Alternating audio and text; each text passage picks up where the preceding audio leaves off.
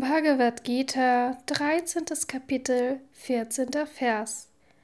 Durch die Funktion aller Sinne strahlend und doch ohne Sinne, unverhaftet und doch alles tragend, ohne Eigenschaften und doch der, der sie erfährt.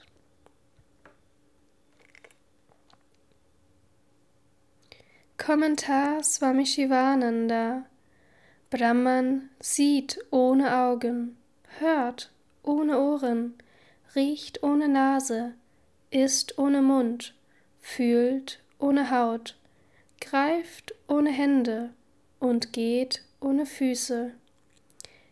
Er ist der unsichtbare Sehende, der unhörbare Hörende, der unerdenkliche Denker. Keiner außer ihm sieht, hört, denkt. Er ist das Selbst, der innere Lenker, das Unsterbliche. Brihadaranyaka Upanishad 3.7.23 Er ist frei von den Eigenschaften der Natur, und doch erfährt er die Eigenschaften. Alle Sinne, die fünf Wahrnehmungsorgane und die fünf Handlungsorgane, die inneren Sinne, der Geist und der Verstand fallen unter dem Begriff alle Sinne. Die Handlungsorgane und die Wahrnehmungsorgane erfüllen ihre Aufgaben in Verbindung mit Geist und Verstand. Sie können nicht unabhängig wirken, daher sind Geist und Verstand im Begriff alle Sinne beinhaltet.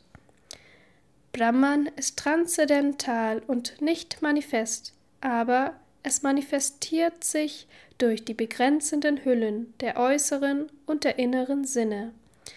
Da es ohne Sinne ist, ist es unverhaftet und trägt doch alles. Es ist der Träger, die Substanz von allem. Es ist frei von Eigenschaften der Natur und erfährt doch diese Eigenschaften. Brahman ist wahrhaft rätselhaft, dieser Vers stammt aus der Svetasvataropanishad, drittes Kapitel, siebzehnter Vers.